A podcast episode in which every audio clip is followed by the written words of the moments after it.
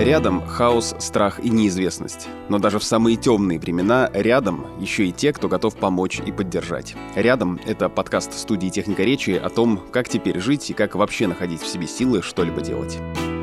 Всем привет, меня зовут Настя Стагни, я журналистка, а, я сейчас работаю в русской службе BBC, пишу здесь про экономику и вообще э, всю свою более-менее сознательную жизнь занимаюсь именно финансово-экономической журналистикой, писала на эти же темы в Забел, э, в РБК. В общем, может быть, вы даже что-то из этого читали.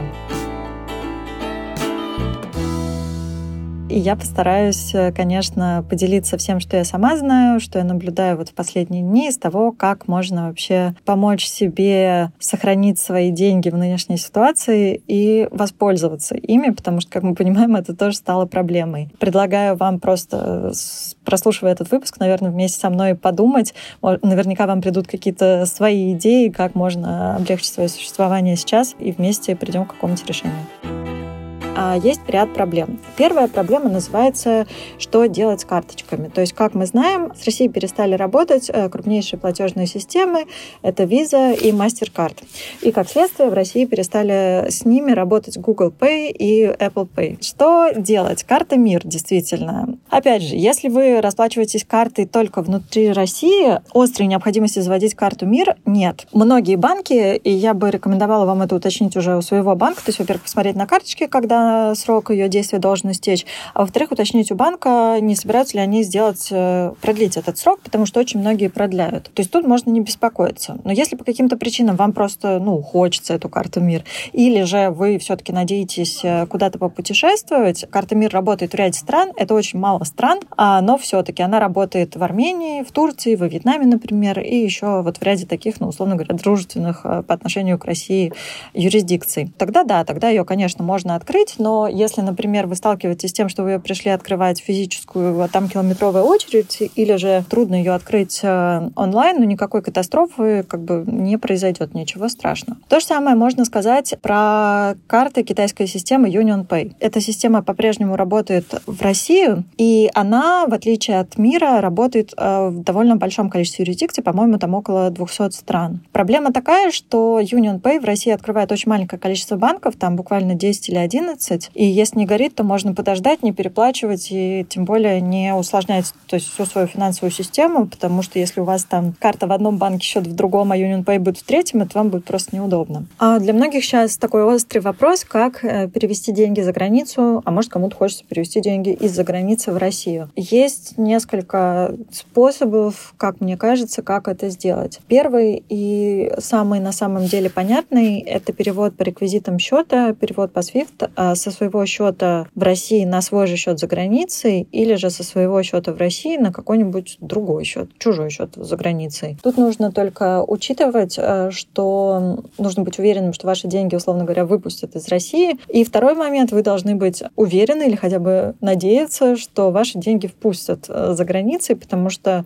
известны уже случаи, когда иностранные банки не принимали переводы вот от россиян просто потому, что в силу украинских событий российские деньги стали еще более токсичными, чем раньше. Второй способ — это платежные системы российские. То есть иностранные платежные системы, как, например, Western Union в России уже не работают, но работают Золотая Корона, Unistream и так далее. Тут важно понять, есть ли их офис в той стране, где вы находитесь, сможете ли вы получить деньги и какой будет комиссия за всю эту историю. Я знаю, что многие люди, вот, например, мои друзья, у меня появился счет э, не в России, мои друзья мне кидают деньги как раз вот по а я им оплачиваю Netflix. Вот такой вариант тоже возможен. Теперь а, можно еще поговорить о том, а, что делать, если вам и повезло, и не повезло, и у вас даже есть какие-то сбережения, и вы хотите их просто сохранить. Логично, что не хочется хранить а в одном месте сильно большую сумму. И плюс против этого говорит то, что АСВ, агентство страхования вкладов, страхует суммы до 1 миллиона 400 тысяч рублей. Ну вот, может быть, логично тогда разложить э, деньги по нескольким вкладам. Сейчас, на самом деле, банки предлагают очень высокие ставки. Они высокие так в вакууме. Если сравнивать с инфляцией, конечно, они совсем не высокие, но порядка 20-22% э, по вкладу можно получить.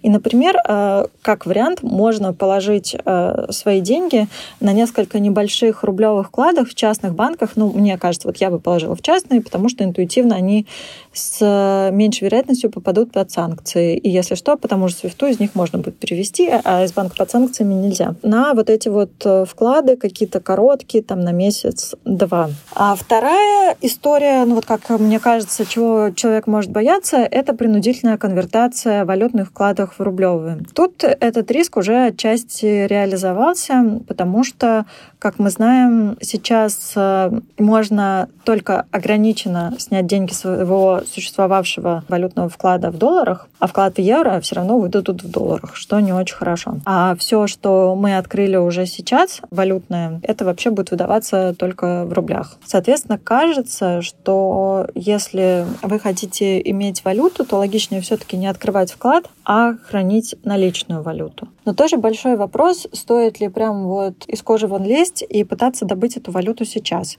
Потому что, как мы знаем, а в банке ее купить уже нельзя, ее можно снять в некоторых банкоматах, но опять же, как мы знаем, это довольно тяжело. По опыту моих знакомых могу сказать, что иногда может быть неплохой идеей а, поехать в какую-нибудь даль и снять деньги там. Стоит ли съездить на, не знаю, в Подмосковье или в какую-нибудь там Тверь?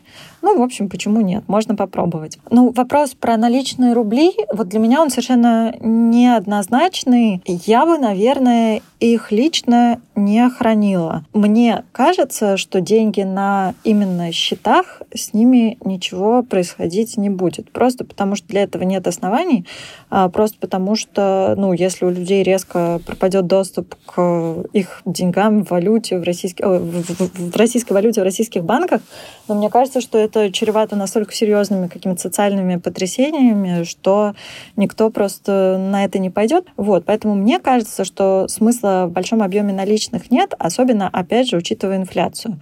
Скорее, тут можно еще поговорить о том, как можно немножко похитрить и себя защитить от инфляции. А, есть вот такая хитрость, я думаю, многие они знают, что у вас есть две карты, например, кредитка и дебетовая карта с процентом на остаток. У всех крупных банков она есть. И вы получаете зарплату, кладете ее вот на эту карту с процентом на остаток, а пользуетесь, расплачиваетесь везде кредиткой. Соответственно, потом, когда подходит конец э, беспроцентного периода по кредитке, вы просто все закрываете с зарплатой и повторяете эту схему снова. Не думаю, что это прям позволяет спасти вас э, от инфляции, но я знаю людей, которым действительно радостно от мысли, что вот они чего-то сэкономили, чего-то заработали, и это ну, действительно безопасный, нормальный способ. И последний важный вопрос а, — это стоит ли а, закупаться техникой, едой, всем на свете в ожидании того, что все это подорожает. Вот если у вас есть что-то, без чего обойтись вообще никак нельзя, вы точно знаете, что вам это нужно будет, и это, скорее всего, подорожает, тогда да, это можно купить. То есть, например, э, если вы пользуетесь какими-то лекарствами импортными или лекарствами, э, в производстве которых большая импортная составляющая, линзы контактные, это все, ну вот если вы ими пользуетесь, вы от них никуда не денетесь. Это действительно стоит купить. Но думать надо о том, что вам пригодится. То есть вот я помню, что и в 2015 году, и в 2008 году люди, конечно, выстраивались там закупаться техникой, а потом на Авито люди пытались продать там вторую микроволновку, второй холодильник и так далее. Поэтому лучше все это взвешивать дважды, не поддаваться панике и массовой какой-то истерии, наверное. Мы все на самом деле не понимаем, что происходит, нам всем страшно, но, может быть, это банальная мысль, но, во-первых, э, те, кто слушает этот подкаст, это, скорее всего, люди, которые хотят быть в курсе того, что происходит, а, и хотят разбираться. Если вы такой человек, скорее всего, вы там даже в новой какой-то драматической тяжелой реальности найдете способы сделать ее для себя более-менее терпимой. И плюс тоже банальная мысль, но меня вот она как-то поддерживает, что есть вещи, которые, в отличие там от денег, они не обесцениваются, а это наши знания, наши навыки, наш социальный капитал, и вот сейчас как раз есть возможность и использовать все это по-прежнему, и самое главное наращивать. Мы умные, мы сильные, сообразительные, обязательно чего-нибудь с этим будем придумывать все вместе.